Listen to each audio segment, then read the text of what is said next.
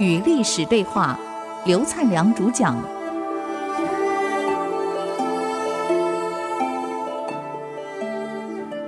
我是刘灿良。然后董贤死了，那董贤死以后怎么办？王莽呢，就派个人给他处理丧事。可王莽这个人啊，这坏心眼开始出现了。他想，董贤这么年轻，真死了吗？啊，开棺，还开棺验尸，证明他死了。那因为董贤受宠的时候，家里很有钱，皇上在长安给他盖了2座的房子，大四合院、大福地。而且 ID 很有意思啊，这里用的是次等品，最好的全部赏给董贤，所以家里很有钱啊。按时历史记载，董贤的积蓄高达43亿钱，我们台币大概43个亿吧，不得了哎！这下子王莽下令把他家产一切全部充公，因为他对国家没有贡献，是先帝给的，该拿回来。整个长安城哗然，说董贤死了，老百姓涌到董贤家给他上香。你们猜来干什么？表面来上香，知道他有钱，来偷东西，顺便一人偷一样都带回家了。哎呦，偷个宝物传个2000年，到现在也值钱，福荫子孙。那么王莽啊，又回朝了。你想一想，从成帝到哀帝，这2个皇帝都是懦弱无能啊！成帝到哀帝，成帝的时候是王家的外戚，整个专权啊，朝堂皇上失位了。现在哀帝又死了，让平帝继位，又是一个懦弱无能的人。王莽这个时候开始估算了，看来老天真要让我当皇帝啊！连续几朝都这个样子，我有希望了。所以王莽为了篡位，他有如下几个计划，一点一点做。第一个，他一定要表现出他是忠良，可是又要掌权，那怎么办？他一定要有一个团伙，全部听他的。这个团伙得替他做事儿啊。那么朝中现在所有反对他的势力，效忠于刘氏的，不能不慢慢铲除。那铲除谁来铲？那不能王莽出面呢，就让部属去弹劾。每弹劾一个，王莽还假装很严肃、很公正，怎么可以这样？他是个好人啊，还得到这个皇太王、太后那里去哭诉一番，说这个人是很好的啊。可是因为弹劾人太多了，又不能不办，怎么办？执行。就这样子来演戏，来创造自己的声望出来，跟早期那种自然的表现、真心的表现是完全不一样了啊！可权力登让人真的是完全腐败了。一天到晚跑到皇太后面前去磕头啊、哭泣啊，表示我不是这个意思啊，大家都这样提啊，我好难过呀。对上迷惑太皇太后，对下在群众面前要建立自己的权威、威信。第二，你要篡位，不能一下子就篡啊！你得一步一步把自己的声望拉到皇帝之上才行。后来曹操不也学这招吗？以后篡位的每个都学这招，司马懿也学这招啊。那王莽是始作俑者。如果要篡，要自比周公。当时周公旦在周朝不辅佐的很好吗？所以他必须要先像周公这样的地位才好下手，所以就派人到塞外找到满夷啊。这个满夷呢，要自称叫做越唐氏，越是越南的越，唐是海棠花的唐，越唐氏就奉献了一只白雉跟一只黑雉，就鸡啊，雉鸡，一只白的，一只黑的，送到中央来。那么中国人古代是非常迷信的呀，不像现在很清楚。现在人家送2只鸡给你，你会怎么样？早上送来，下午已经在锅里卤掉了。这以前不是很迷信的呀，啊，当送来两只以后，王莽马上告诉太后，马上将白雉呢拿去祭祀汉朝的宗庙。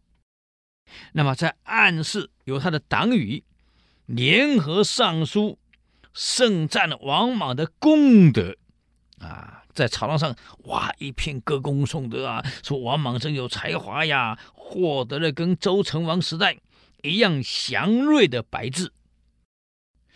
古代认为白雉是非常祥瑞的，只有太平盛世明主明王出现的时候才有白雉，现在出现了，了不得呀！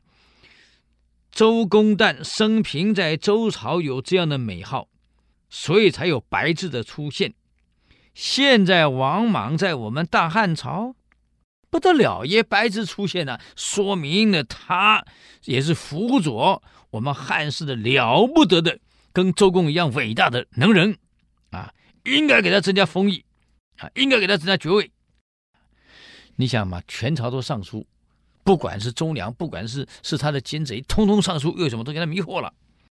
太后一看全朝都上书了，也很高兴嘛，自己的侄子嘛，就下令任命王莽为大司马、新都侯啊、太傅，哇，掌管朝内外一切，通通由王莽处理了，还增加了一个封号叫安汉公。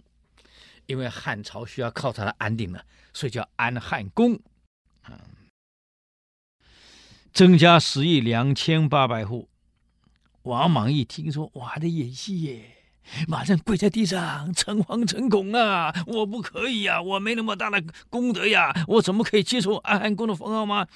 还要推了半天，然后让群臣在言，哎呀，你真的很了不起啊！国家有这样的安定，你看从成帝到哀帝到平帝，三朝都是你在辅佐，没有你汉朝哪能安定啊？你太了不起，太伟大了！哎呀，才勉强接受啊。再来增加封邑2800户，什么叫封邑？就是10亿。这2800户的税收是归你的。今天如果我们现在还有皇上，各位听众好朋友，你突然被皇上给你封了啊，新竹科学园区所属5万户，税收全归你，好不好？哇，太好了嘛！多2800户，税收归你，那叫10亿嘛，这都是你的。你看王莽怎么说？太后、皇上，老臣不敢啊！今天天下还有这么多的穷人在过日子，我怎么能够再接受2800户的10亿呢？啊，太后，我不能接受。只有天下人都富裕了，我才愿意增加这样的封赏。你看，都会做人。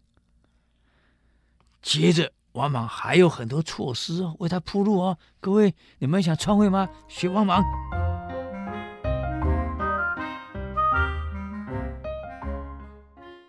刚刚讲到王莽，还有一个装腔作态，真会演戏呀！我发觉古代到现在，所有的奸贼都同一个毛病。同一个这个优势，会演戏。我们常人哪会这样演？不可能啊！还要跪在地上推，哎呀，我不行啊！哎呀，我不能接受啊！哎呀，天下还有穷人在呀、啊，我哪里敢吃敢受啊？还要演这堆戏出来。但演完以后，他又来第二招了。这个不能让我姑妈懂太多，不能让我姑妈知道太多。也不能让我姑妈老是掌着权了，得想办法让我姑妈把权力给放出来，我才能有机会呀。所以马上就让他的人又上书了，一切为太皇太后好。为什么？太皇太后，你年纪也这么大了啊，这么多朝了，从元帝、成帝、哀帝到平帝，第4朝了。哎呀，太皇太后，你是该在后宫享福的时候了。你出了个侄子王莽这么了不起啊，应该大小事儿就让他去处理，他向你报告就好了。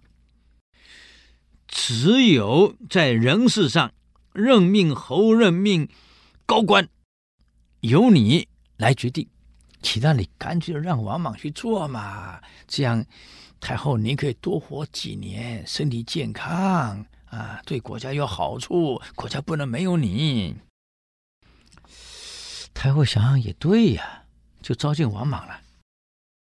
这个王莽，你认为怎么样？他们都这样上书，哎，姑妈，我跟你跟这么多年了，我心里是清楚的，为了国家，为了朝廷，为了皇室，我真的是竭心尽力呀，急功近瘁呀。哦，太后说我知道啊，孩子我知道。其实我希望姑妈您能够天天出来。啊，天天有你角色是最好了。可是你年事大了，我想他们也对啊。姑妈，你身体要照顾好啊，有事让侄儿替你去分担就好了嘛。还有现在一个问题，我们大汉朝封地方官员封了这么多，太守啊官员封这么多啊，州牧啊封这么多，2000代以上官员这么多，有些圣人。有些不胜任，胜任嘛给国家带来好处，不胜任嘛给国家带来灾难，所以这个考核是必要的啊！那人力资源管理一定讲到绩效考核嘛，所以姑妈，我想这个绩效考核一定要执行，胜任的官员就加官进爵，不胜任的可以替换，这样对朝廷的长治久安才有帮助。那么这种事情这么繁杂。这么多官员要考核，哎，我担心姑妈你会受不了啊。王太后一听，这样好了，我想群臣讲的话是有道理的，我是该休息。我宣布，从今以后，除了封爵的事我来处理外，其他通通你来事，也不用老是禀报我，你让我悠闲几天啊。王莽高兴死了。这下太棒了，终于所有权力他一把抓，这一抓既然准备篡位，朝堂包括地方官员一定要我的人才行，要不然我一篡地方不服举兵怎么办？一定要上下一致，里外一体才有希望。这一招又来了，不是给太后讲吗？所有地方官员胜任不胜任不是要考核吗？太好了，王莽亲自面试所有2000代以上的官员，还有地方的封疆大吏、州牧、太守，还有将军，带兵的、不带兵的、文武的，全部到中央，王莽亲自阅谈。在谈的时候就做记录了，只要顺从我的观念跟我一致的就留任，甚至于加官进爵，不行的做个记号，想办法弄掉，找人取代。所以这一招果然管用啊！把所有王莽不喜欢的人、观念不一致的人、将来可能不能为他所用的人，统统弄掉了，从中央到地方都是他的势力。等到掌控这个以后，王莽又担心第3件事情了。什么事儿？请问我王莽是不是外戚？是啊，可现在的皇上也有外戚呀，外戚不是光我呀，我姑妈从元帝、成帝到哀帝到现在，我是从成帝、哀帝到现在平帝，我3朝，我姑妈4朝了。可现在平地的外戚有几个？那你们想想看，皇上娶几个太太？不得了，喜欢的全部是外戚啊。那么当时平地的外戚呢，有几个很重要的啊，一个是卫氏、丁氏跟傅氏。那么重要的呢是卫氏，卫氏的卫。这个可是势力很大，而且是平帝喜欢的啊，他舅舅，这个绝对不能给他到中央来。一旦到中央来，这个平帝的大权一旦落，到外戚手里。那么当时哀帝重用董贤跟董贤的家人后，我王莽丢官了，不是来第二次了吗？这个要解决，所以就给王太后上了一个奏折。他这样说：姑妈呀，从前哀帝继位以后啊，背信弃义，只顾自己的外戚董贤一家人，还有丁氏跟傅氏，扰乱了国家，危害了宗庙。我们现在开始应该明确正统的相承，不能顾念私情，否则外戚如果继续干政，将来我看朝廷一定会危险。应该从本朝开始做出榜样，杜绝外戚的影响。太皇太后一想有道理啊，当时成立在我们王家也是造成很多外戚的困扰啊，这是该杜绝啊！不杜绝，将来朝廷一定危险，社稷一定危难。所以就指令王莽解决这个问题。哎呀，王莽真聪明，这下可以把平地的外戚摒除于朝堂之外了。就派他的心腹曾丰，就带着玺绶到了中山国去了，去看什么？解决什么事情呢？我们只能留到下一次再介绍啦！啊，与历史对话，我们下个礼拜继续，谢谢。